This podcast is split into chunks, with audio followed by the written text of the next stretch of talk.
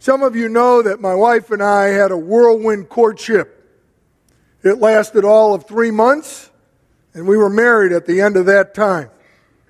It is not the recommended way to go about it.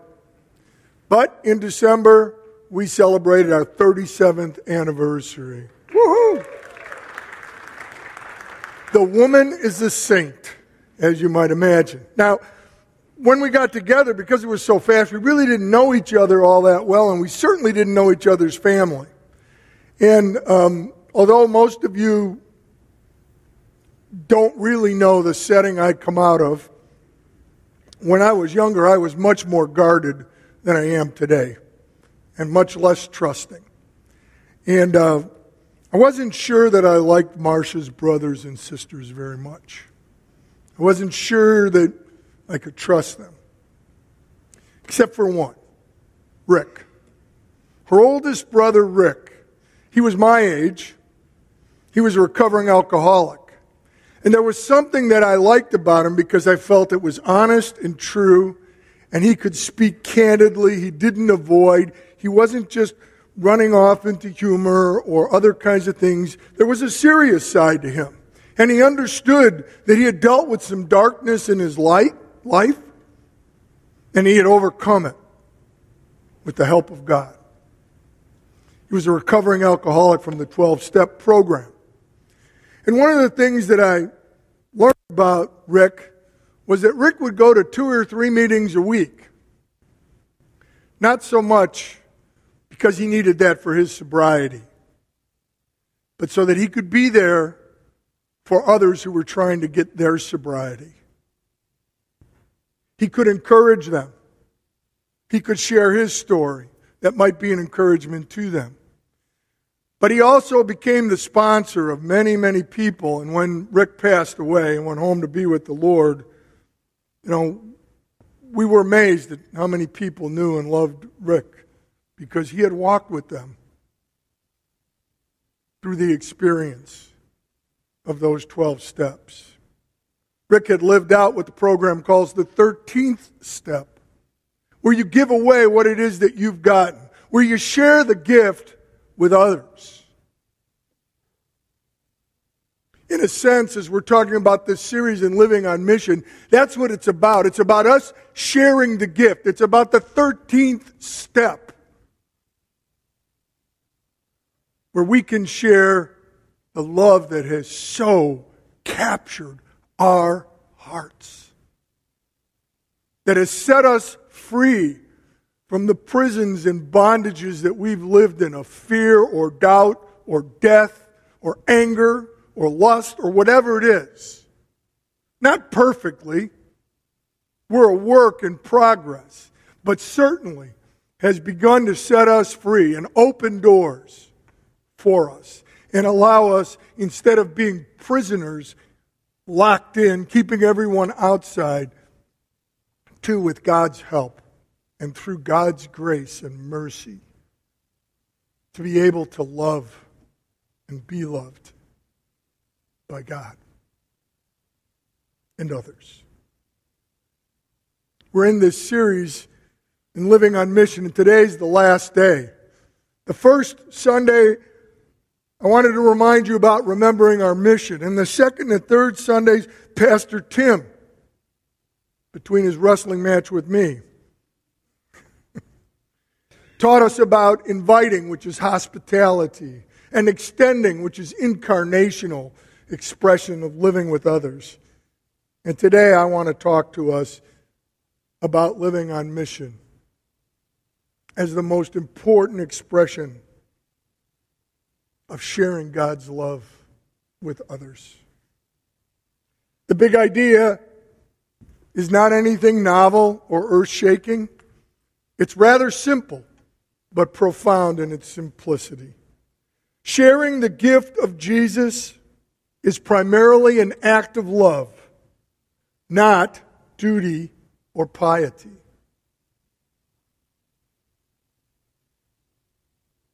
If it is an act of duty and, or piety primarily, it lacks heart. It is more of going through the motions than it is of sharing the gift that you have received from the Lord. The gift of love that liberates and lifts up others. And that's what I want us to think about when we think about our mission of reaching out to others in the world. Of reaching out to others in our neighborhoods or at work. Of reaching out to others even in our own homes. Today we're going to look at that love a little more carefully as we consider Matthew's calling in the Gospels. Our text today is from Matthew 9, 9 through 13. The account of Matthew's calling, he's also known as Levi in the Gospel of Luke, is in all three of the synoptic gospel, Gospels Matthew, Mark, and Luke, although they are slightly different, not, not much at all. And the focus that I want us to stay with today is on Matthew. Little background information. Matthew tells us that when Jesus began his ministry, he left Nazareth and he went to a town called Capernaum. It's at the north center of the Sea of Galilee. You can see it up there.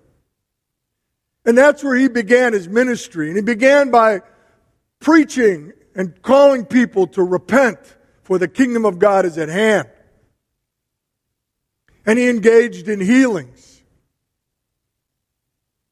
many of them. And if you could see where that little circle is, just to the right of Capernaum, that's likely where the Sermon on the Mount took place. And he traveled between Bethsaida and Chorazin and Capernaum often. He would say at one point, Woe to them because of the things they have seen and not believed.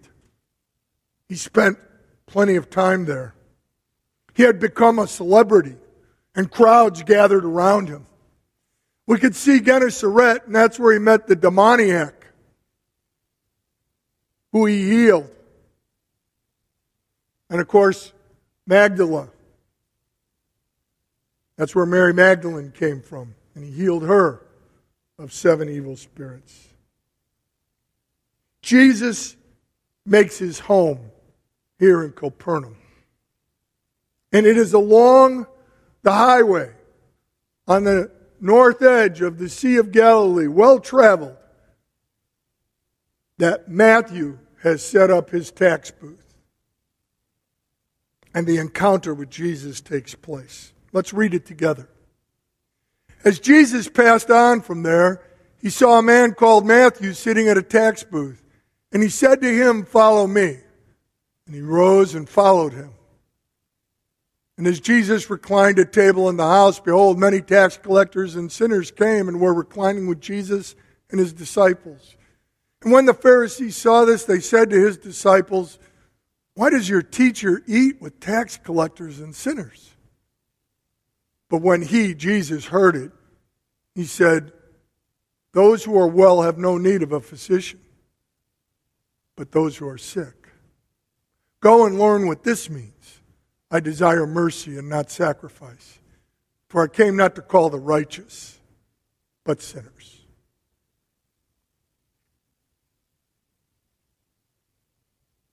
It is likely that when this exchange happens, it's not the first time that Matthew has seen Jesus. And not the first time that he has heard his voice. This itinerant preacher.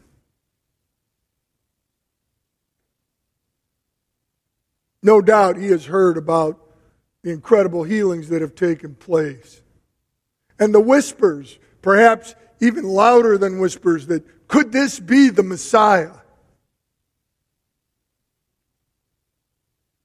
One of the things for sure that we know when Jesus called Matthew, all of the Gospels make it clear that he left his old life behind. He got up and left everything.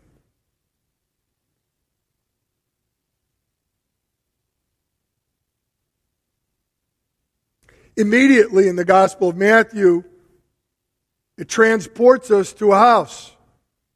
Was it the house of Jesus of Capernaum? Was it Matthew's house? We don't know. But this much we know. He throws a party for Jesus. That's what Dr. Luke tells us. And he invites to this party Jesus, who's the guest of honor, his disciples, who are certainly welcome, and now Matthew is one of them, his old friends, tax collectors, and just general folk, sinners. And of course, a few local important religious people. Pharisees and scribes, probably from the local synagogues in that area. And he brings them all together to celebrate Jesus.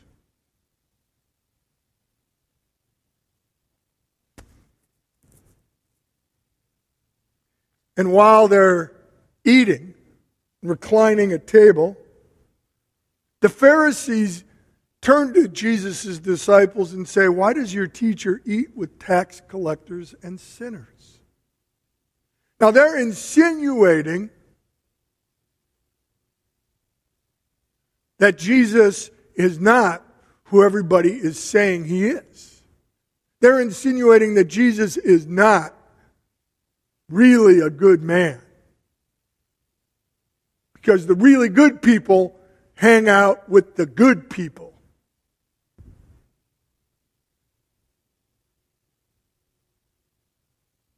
You see, table fellowship in the ancient world was not a casual thing. It was a symbol of closeness.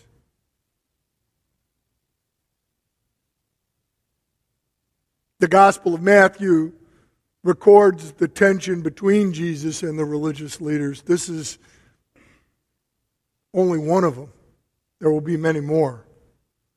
And the Pharisees represented the legal purity and righteousness that they pursued as the only way to God. But Jesus, he would preach and he would teach the importance of what we know as Hesed love. What's interpreted often in the Old Testament as steadfast loving kindness or in this case, mercy, is equivalent to agape in the New Testament. He not only would preach it and teach it, but he would be it. And he would demonstrate it in the cross by giving his life, becoming that sacrificial lamb for the rest of us so that he might make the way open to God, that he might resolve God's issue with our sinfulness, that God is more than happy to forgive us because the debt has been paid by Jesus. And the truth is, some of us haven't resolved our issues with God, but God has settled that matter and we can settle it as well by embracing Jesus, God's answer for our own sinfulness and brokenness, and entering back into the relationship that God had always intended for humanity from the beginning of time.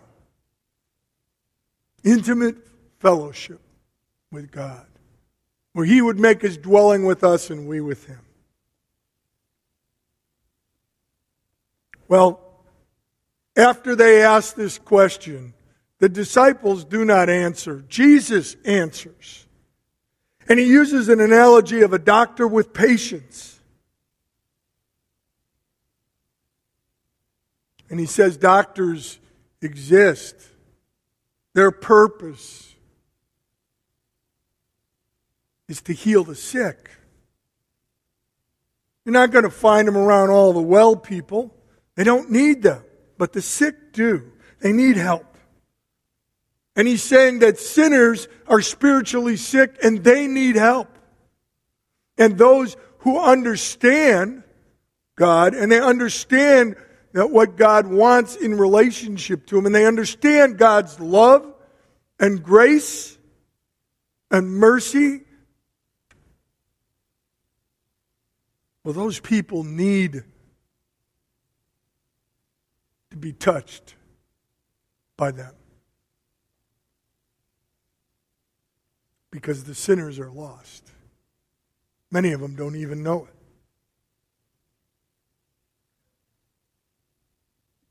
Then Jesus quotes the Old Testament prophet Hosea. He says, Go and learn what this means. I desire mercy and not sacrifice. Hosea was a prophet to Israel, a contemporary of Amos. And Amos called the people to live righteous and just lives because they weren't. But Hosea, he called the people to understanding the importance of the knowledge of God and of God's Hesed love, His mercy.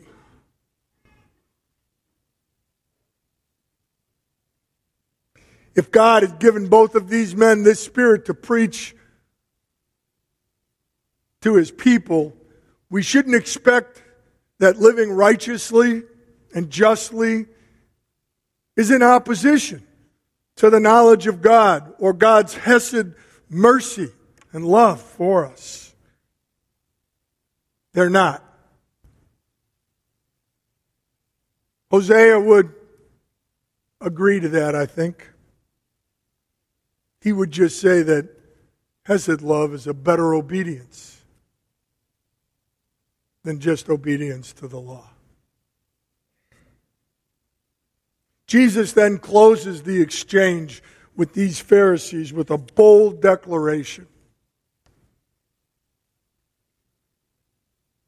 They have challenged his integrity at the beginning. Jesus is hanging around with tax collectors and sinners. He's not in the kind of place and with the kind of people that good religious folk hang with. He's not who people think he is. Now Jesus said to them, I came not to call the righteous, but sinners. And he is making a declaration. He is saying that he is the Messiah.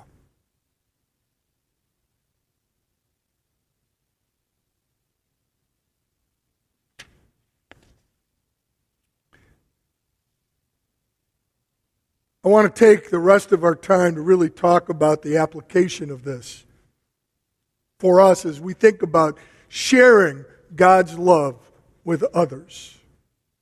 What is it that we can learn and apply from this party? I had somebody ask me this morning, What are you going to teach on today, Pastor? I said, Partying. So now we're going to talk about partying. There are some things that we can learn about this party that Matthew had that will instruct us in relating to others. Perhaps even throwing our own Matthew party. Who knows? But here goes. The first thing I think that we can walk away from in this experience is that the mission, our mission, your mission, my mission, begins with acceptance of the invitation to follow Jesus. It begins with a willingness to lead our old life behind. The truth is, when a lot of people first come to Jesus, they're looking for Jesus to clean up something, take care of something, but not give him everything. But the example of Matthew tells us that's not what it means to follow Jesus. To follow Jesus Matthew gives up everything and walks away. And if you're like me, you know that in that experience of giving whatever up you gave up, perhaps you gave it all up, perhaps you gave a portion of it up, but you know in your life you are going to be giving up more and more and more because you're going to find yourself taking control of things throughout your lifetime. And they all need to come under the lordship of Jesus. They all need to come under his guidance and leadership. I'm not talking about asking him to play chess with our lives and tell us which checkers to move and everything. Although God will provide us with as much guidance as, as we will stand and accept and submit to. I'm talking about his leadership over every aspect of your life, his leadership over your marriage, his leadership over your parenting, his leadership over the stewardship of your physical body, his leadership in how you relate to people, His leadership in how you're handling work, His leadership in your friendships.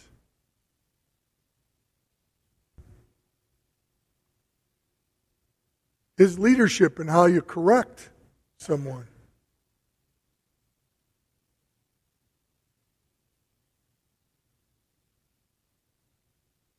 A willingness to leave the old life behind.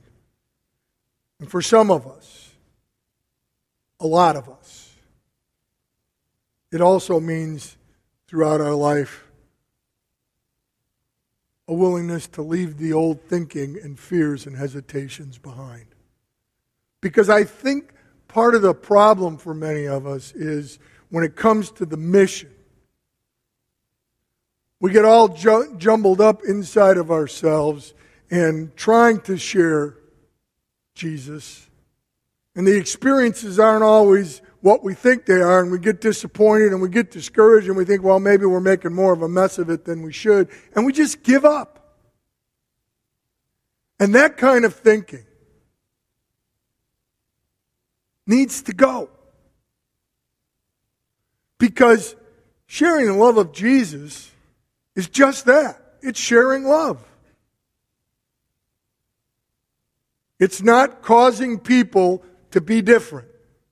It's not making them accept that you're such a great person because you're reaching out with them in love. That's about you.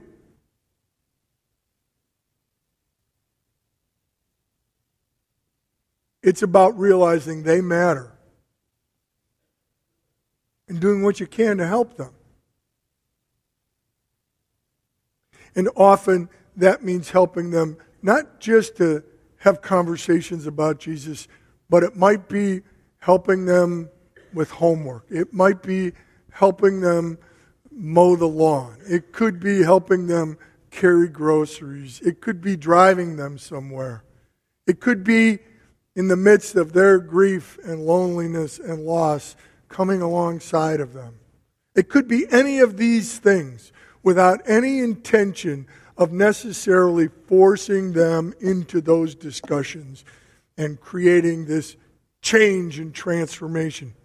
We can hope that the Spirit of God will break through, but transformation and change belongs to God. And we need to let go of whatever those expectations are that we have and just let God be in charge of it all and just love.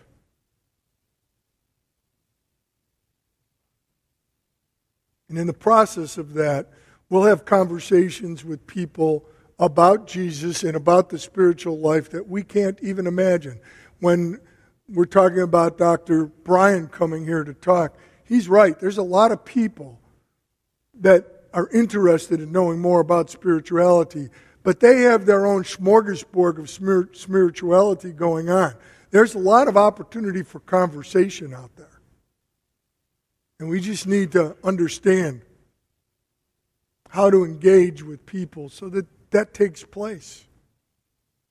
And we can present the gospel, the good news of God's love for them.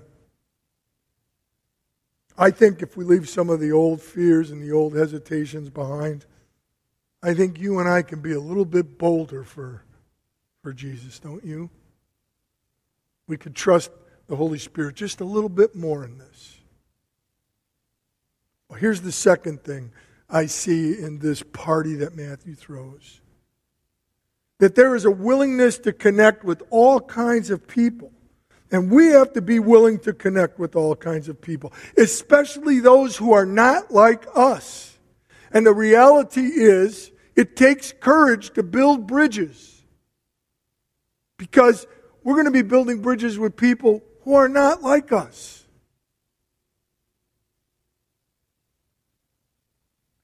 Dietrich Bonhoeffer wrote, The church is the church only when it exists for others, not dominating, but helping and serving. It must tell men of every calling what it means to live for Christ, to exist for others. That's really what we're talking about. That's what this is about. And you know, it's interesting. This is a while back, but they did a study when people came to faith. And they checked in with them. And one of the things that they discovered that was amazing is that within three years of coming to a decision for Jesus, mo- almost all of those people no longer have any unbelieving friends. They've all been supplanted by believing friends. Now we can understand that because we want to be with people who are like us and we want to learn and we want to grow and we want to become.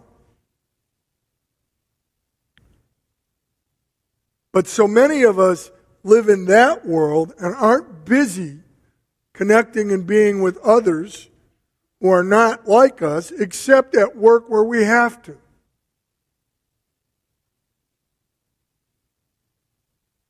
And then we're not looking at it as an opportunity, we're looking at it, oh, those miserable people. They're being nasty to me. And they might be.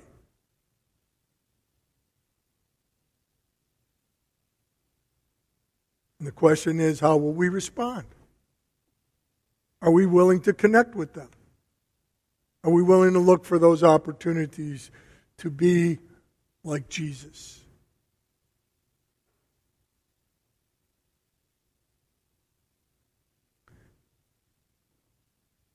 Somebody might say, well, doesn't the Bible say we're supposed to have nothing to do with them?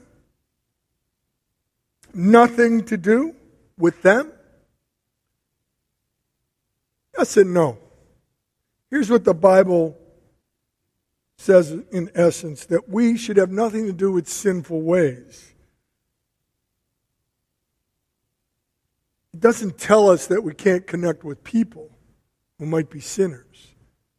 But we're not to give ourselves over to the sinful ways that we might have had or the sinful ways that they practice. When I asked my brother in law, Rick, Tell me your story. Tell me how you came to sobriety. Because you know that it's less than 30% of people who beat addiction, right?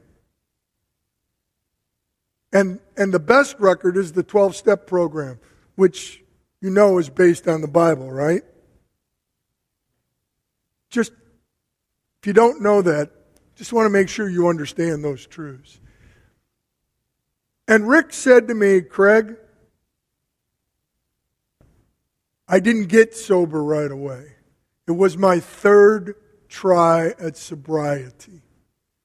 He said, after failing twice, I finally realized that I had to give up my playmates and my playgrounds. He was coming out of the program and going back to the bars, hanging out with his friends in the bars, drinking. and he wasn't strong enough to say no. And he realized he had to give that up to get his sobriety. That's what the Bible is talking about.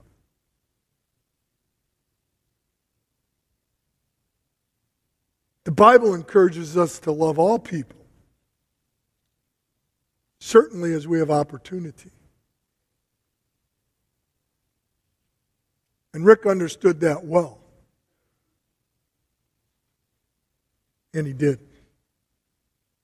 Here's the third thing we see in that party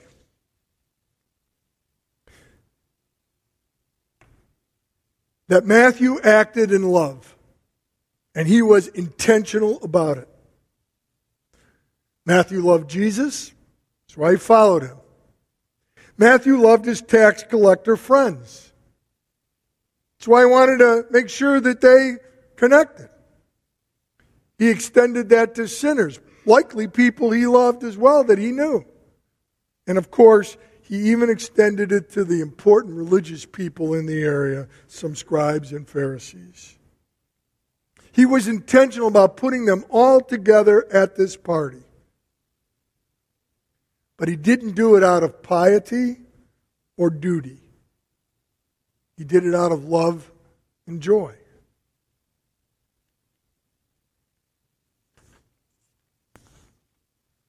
Now, maybe I'm reading that into it,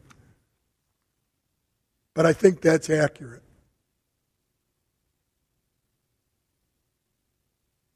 I want to say to you that it matters how you approach people if you're going to share the gift of Jesus.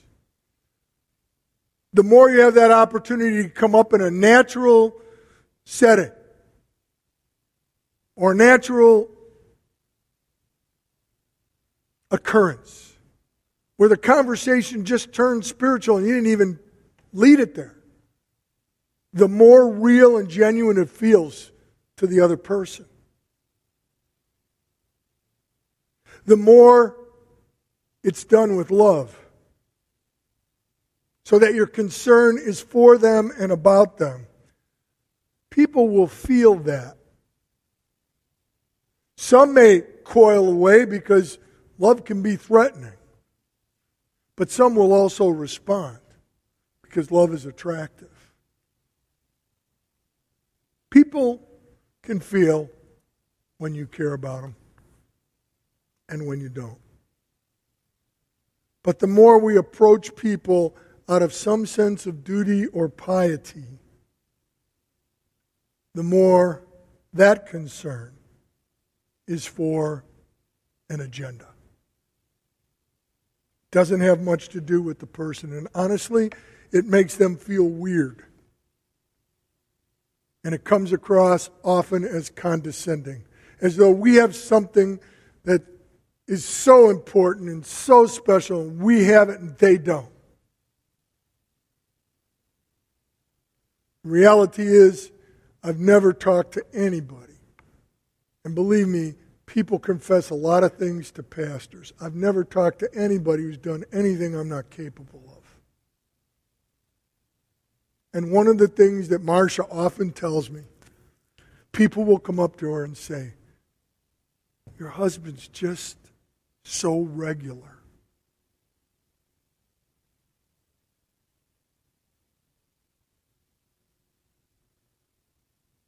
Pastor or not, we're all just people. Believers or not, we're all just people. And for those of us who have come to know Jesus, man, that's the best thing in life and death.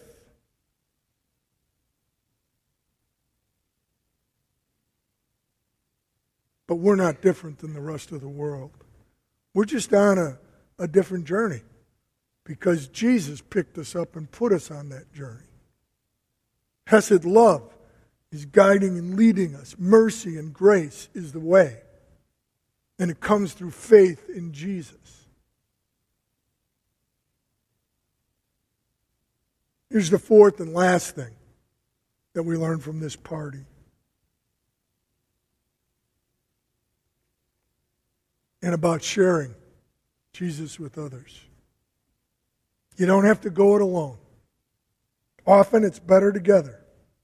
You know, Matthew's not alone. He gets a big party of people together. Instead of trying to have these conversations with me, he says, ah, you know, I'm just going to get them together, see what happens. See what God does. Man, God can do more than we imagine. That's what Scripture tells us. And He often does.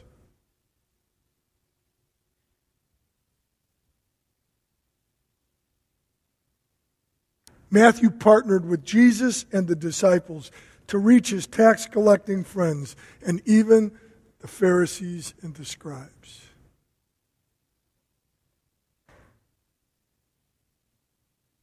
So let's talk about this in a pragmatic way, especially this partnering, because we have some opportunities to partner right now that are really unique. You know, Pastor told us during the announcement about Kids Night Out, or Kids Night In, Parents Night Out, Kids Night In. That is Saturday, uh, Friday, February 15th, from 5.30 to 8.30. It's three hours. Think about how you could partner with the church to express some love to people. Think about people you know who have kids. Think about single parents who are constantly struggling, right, to take care of the kids, who really don't get much alone time or time to do certain things that they need to do. Why don't you invite that person to come? to Parents' Night Out and Kids' Night In. Or think about couples that are so busy they don't have much time for each other. Maybe they can't afford sitter service. Why don't you invite them to come and have some time and just express some love toward them? That's the only agenda that love and pray for them and pray for their kids and pray that God opens the door from it. You don't know what will happen. And imagine if you give these families the gift of three hours here at the church. Imagine if more than 50% of all the families that come here that night leave their kids here in our care. Imagine if they came from families who didn't know the Lord, who didn't have a church. Who knows what God could do with that? That's one opportunity to partner. Let me give you another opportunity to partner. You haven't heard anything about this except on the first Sunday of the month when I talked about it. But I've been um, struggling to make connection with people out in the culture. I've always had connection with people out in the culture. And since I've come here, that's been a little harder. and I love being with people. And Marcia and I talked about it, and we want to run an alpha program. So we're going to do that here. It's going to start February 19th on Tuesday night. And we're going to do it that Tuesday night on the 19th, which is a dinner for you and a friend or someone who has some spiritual questions. Maybe they, they don't believe in anything. Maybe they were raised Christian and understand it, but not really following it. Maybe they just want to talk about some spiritual things. Why don't you come to that dinner? We're going to have a sign up starting this week. You'll hear about it in the highlights, and we'll make it available if you let us know. We'll give you more information about it. But during that evening from 6 to 8, we're going to be having dinner and discussing the next 10 weeks of a program that lasts just two hours long, in which we have dinner, we watch a video, and have a short discussion. We're going to do it in the upstairs of Linford Winery.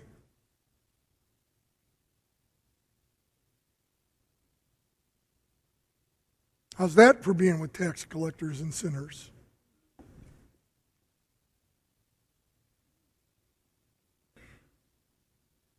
It's an opportunity for us to partner with you and for you to partner with us. Not everybody would want to come, but I think it's going to be a, a great evening, a great experience, an opportunity to discuss some things. Uh, it has a particular form that allows for people to have more open discussion. It's 10 consecutive weeks after February 19th. So if you want to know more about it, contact me, contact Marcia. Later on this week, when the highlights come out, you can click on it. You can let us know you've got somebody you want to invite to come to this so we can figure out and make sure we have enough space. I don't expect it to be an overly large group, but you never know. You never know what God's got in store. And a lot of us have been praying about it. And we're going to need a team of people to help us, about six. We need some people to be praying for us. We need some people to help us set up and clean up that evening. We need some people to lead some table discussions. So I want you to be praying about it. Maybe there's a way for you to help partner in this and for our church to do something out in the culture that begins to open the door. The purpose isn't for them to come to our church as a result, although I hope that they will go to churches as a result. And certainly some of them will want to come here. But if not, hopefully I can encourage them to go to some other churches, good evangelical churches in the area, because there are plenty of them. And hopefully their lives are really enriched.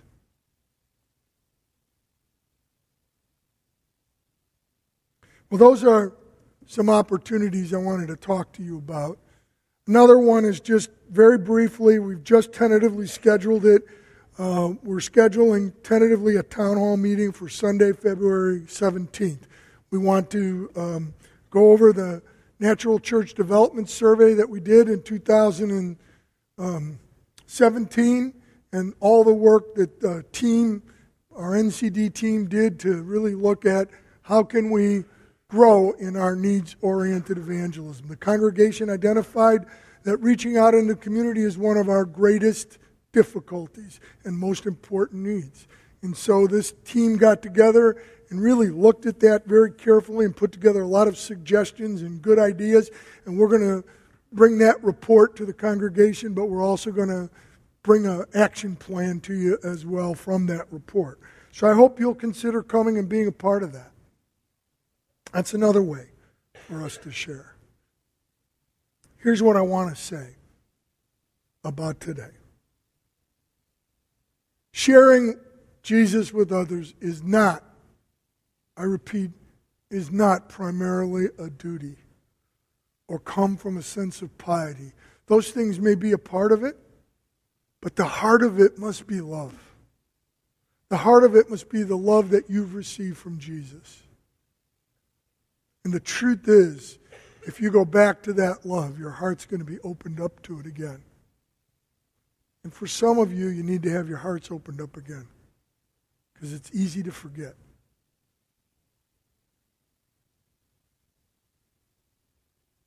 Sharing Jesus with others, this Hesed love is love that lifts up and liberates others. It's the real motivation for why we live our lives sharing the gospel, giving others hope, working with God to set the prisoners free, just as we've been free. Amen? Let's pray. Lord, we thank you. We thank you for loving us with your Hesed love. We thank you for the gift of your mercy.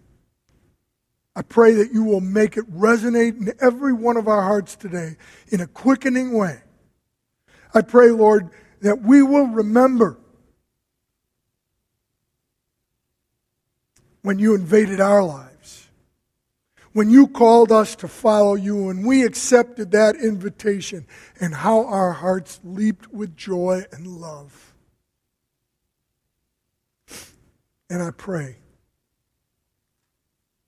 that you will inspire us and raise the temperature within us to want to share that love with others so that they too may be filled with the joy and love that you intend for them. that they too may live lives of eternal value. And I ask this all to your glory in Jesus' name. Amen.